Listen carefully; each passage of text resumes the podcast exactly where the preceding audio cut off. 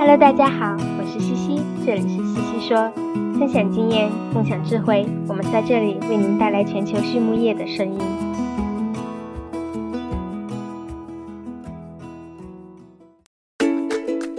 感谢西西说的合作伙伴们：APC 血浆蛋白全球领导者，帮助动物茁壮成长；大地汉克二十八年专注，为动物提供美味与健康；里兰动宝。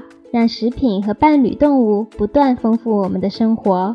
迪斯曼动物营养与保健助力畜牧业可持续发展，我们坐言起行。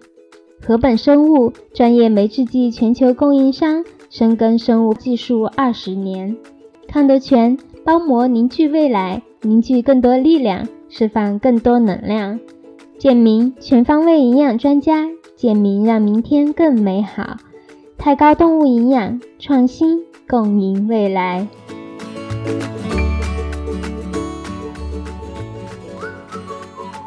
APC 血浆蛋白提高免疫力，帮助动物茁壮成长。在过去的四十年中，APC 的血浆已帮助超过一百亿头猪茁壮成长。事实证明，APC 的血浆有助于增加猪群的健康和免疫力，并为我们的客户增加利润。APC 的血浆在无非洲猪瘟的国家或地区生产。并进口到中国，有猪和牛两种来源。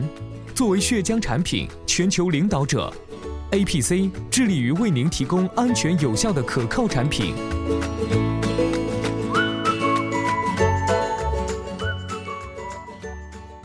Hello，大家好，今天我们来聊一聊动物营养与健康的研究。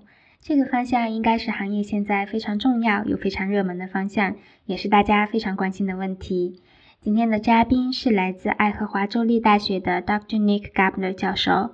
Nick 的研究就专注于猪的营养、生理与健康，如何用营养手段来解决疾病应激下的健康和生长问题。这期采访干货满满，Nick 提供了很多做科研上的思维方法和建议，非常的推荐。首先，Nick 是怎么进入行业的呢？Nick 分享说，他是来自澳大利亚，在墨尔本的附近长大。他在澳大利亚的勒卓博大学取得了动物科学的本科学位，之后留校读博。在2005年博士毕业之后，Nick 来到美国做博后，先后在普渡大学和爱荷华州立大学待过。在2008年，他加入了爱荷华州立大学，成为一名大学教授，主要的研究方向就是猪的营养与健康。那么第一个问题，您能讲讲您开展营养与健康的研究的背景吗尼克说呀。我开始关注营养与疾病和健康这个研究方向，应该是起于二零一零年左右。当时，美国的国家猪肉委员会牵头了这个项目。在最开始的阶段，一个重要的问题便是什么样的应激模型最适合去研究猪的营养与健康问题呢？在那个时候，学术界普遍使用的是内毒素或者是脂多糖 （LPS） 的攻毒模型。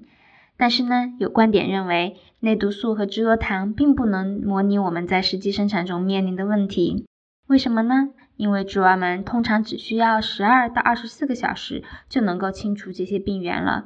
所以这个模型呢，可以用来研究急性炎症，但是在生产中更常见的是病毒、细菌性的疾病，往往并非是这样的急性炎症。那么 Nick 说呀，我们在探索了不同的模型之后，最后决定使用的是 PARS 模型，也就是蓝耳病，因为这个是最符合美国的实际生产情况的研究模型。再后来呢，我们也拓展到了其他的病原体攻毒模型，例如引起肠炎和猪痢疾的劳森菌和次粒螺旋体，还有大肠杆菌、沙门氏菌等等。好，下面一个问题，疾病是怎么影响生长和营养需求的呢？尼克回答说：“首先，每个病原体都不一样，即使是同一种细菌、同一种病毒，也会分治病还是不治病的。所以我们要记住，不应该拿来一起比较。那举个例子，我们所用的 Parse 毒株是从生长育肥社分离的，它并不是一个提纯培养的毒株，所以我们称之为脏毒株。那么它能带来的生长性能的降低，大概是百分之十到百分之三十。”第二点，那我们在讨论疾病对生长的影响的时候，影响的大小其实取决于我们观察的时期。还是以我们的 Parse 模型为例，像我刚才说的，通常生长性能能降低比例百分之十到百分之三十，但是呢，在感染高峰时期可以高达百分之五十到百分之七十。那么不同的病原体从攻毒到感染高峰能观察到变化所需要的时间是不一样的。比如说，大肠杆菌和沙门氏菌通常需要一到两天，Pars 需要七到十四天，而劳森菌和朱痢疾则需要七到二十一天。所以呀，我们建议做攻毒实验需要观察至少从攻毒开始的至少五到六周，这样既能看到攻毒成功后最初的变化，又能看到高峰时期的反应，还能看到后期开始清除病原时的反应。而说到营养需求，很多观点认为啊，在应激或者疾病的时期，动物的营养摄入量和营养需求的变化共同影响了动物的生长性能。的确，疾病时动物的采食量大幅下降，摄入的养分就少了，这是主要的问题。而具体的养分需求的变化，我们其实还不是很清楚，需要更多的研究。那么，根据我们的 Pars 攻毒实验结果，在不同的赖氨酸水平下，瘦肉组织的生长速度与赖氨酸的摄入量的比例是保持一致的。所以呢，赖氨酸的绝对需求应该是并没有改变的。好，说到应激和疾病时的营养方案，尼克说道呀，我把现在的营养方案都分成了两个阵营，一个是提高存活率，但是对生长并没有任何影响的。另一个呢是提高生长表现，但是对存活率是没有任何影响的。那么有的同行呢认为我的研究里没有去考虑死逃率。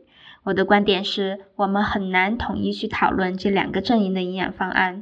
同时，我认为要评估死逃率，只能相信规模化猪场的数据，因为高效的实验场地实在是很难复制真实生产的养殖密度和养殖规模。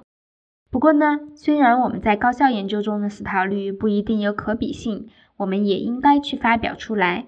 很多时候啊，我们在实验中没有发现差异，或者是没有得到预想的结果，干脆就不写进报告、不写进论文里了。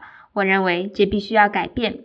如果假想没有被验证，报告出来，让同行们能看到什么是行不通的，这样可以避免走同样的弯路。不然啊，别人可能花了很多心思去做一个实验。然后突然另一个人出来说：“哦，我们几年前都试过啦，行不通的。”那这心血和资源和经费就真的白费了。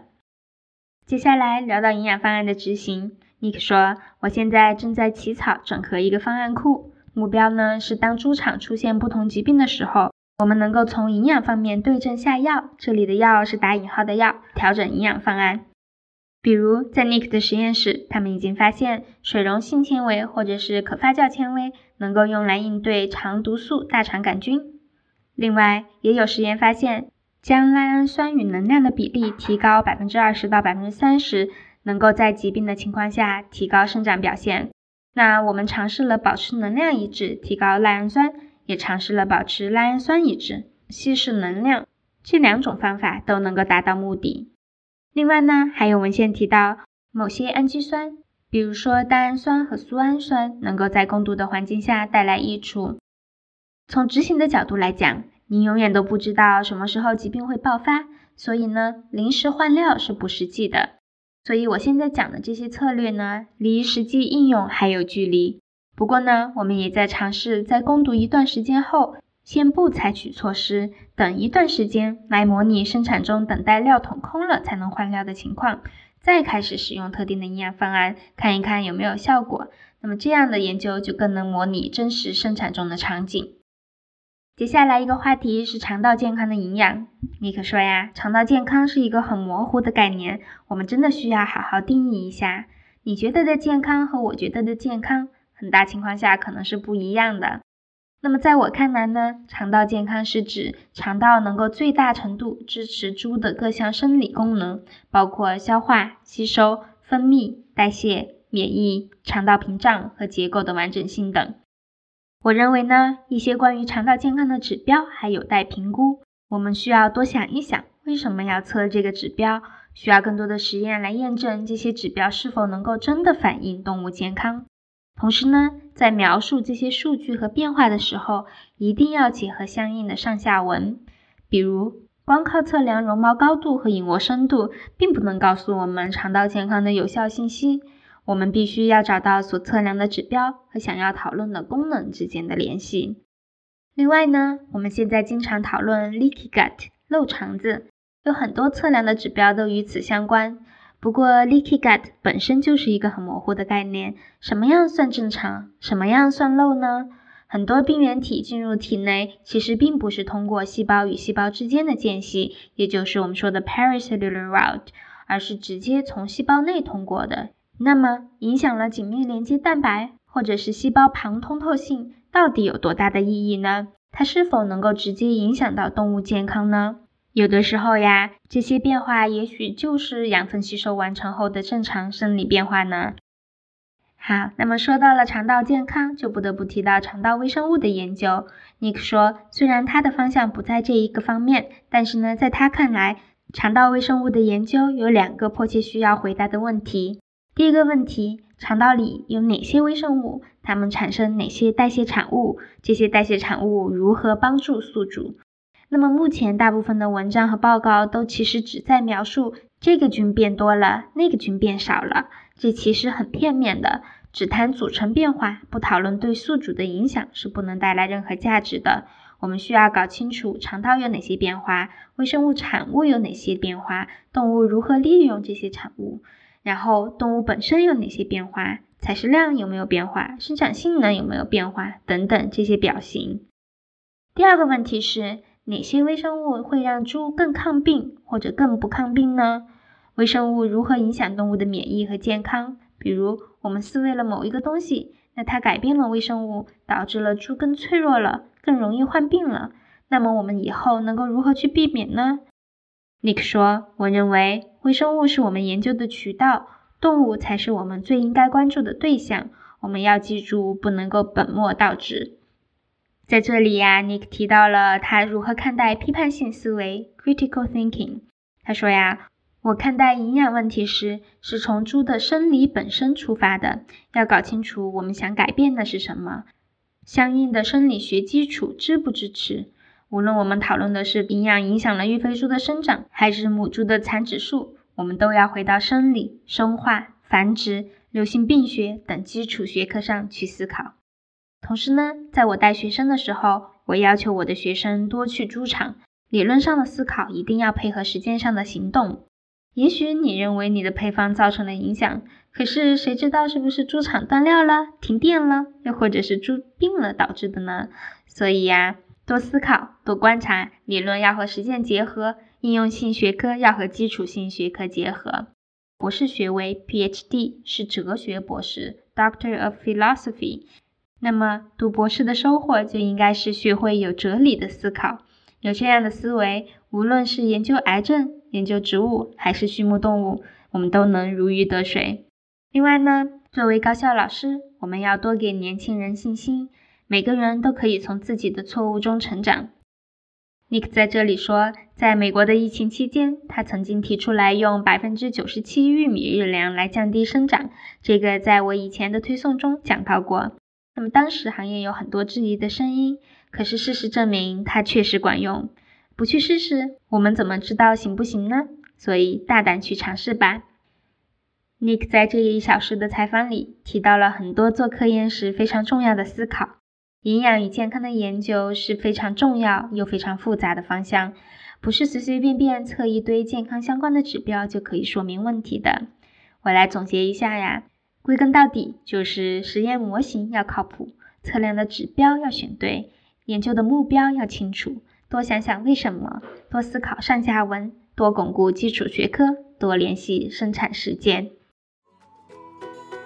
健明从健康动物的肠道分离出一株独特的枯草芽孢杆菌 PB 六，由此开发出替抗首选产品克洛生，能杀灭产气荚膜梭菌、大肠杆菌等致病菌。并能产生双歧杆菌素，促进双歧杆菌和乳酸菌的生长，有效平衡肠道菌群。健明克洛生抑菌促生长，无抗更健康。好，在采访的最后，Nick 分享了他最喜欢的书。他喜欢的这本专业书籍是《Feed Efficiency in Swine》，饲料转化效率，是 Dr. John Patience 所作。啊，在之前的推送中也有推荐过好几次了。他推荐的这本非专业书籍叫做《The Toyota Way》丰田模式。最后一个问题，你认为是什么使成功的行业精英与众不同呢尼克说：“首先，我想说啊，在这个行业里，每个人都能有自己的一席之地，无论是肤色、人种或者智力、学历。有些成绩不太好的学生，反而是我见过最负责的人。所以，永远不要低估自己的实力。每个人对成功的定义都不一样，不需要活成别人想要的样子。那我认为呢，成功的人需要热爱自己所做的事情，要有勇气，敢于尝试，敢于犯错，敢于面对拒绝。”作为管理者，则需要多鼓励下属表达意见，听取意见并参与其中。好，今天的西西说就到这里，谢谢大家，我们下期再见。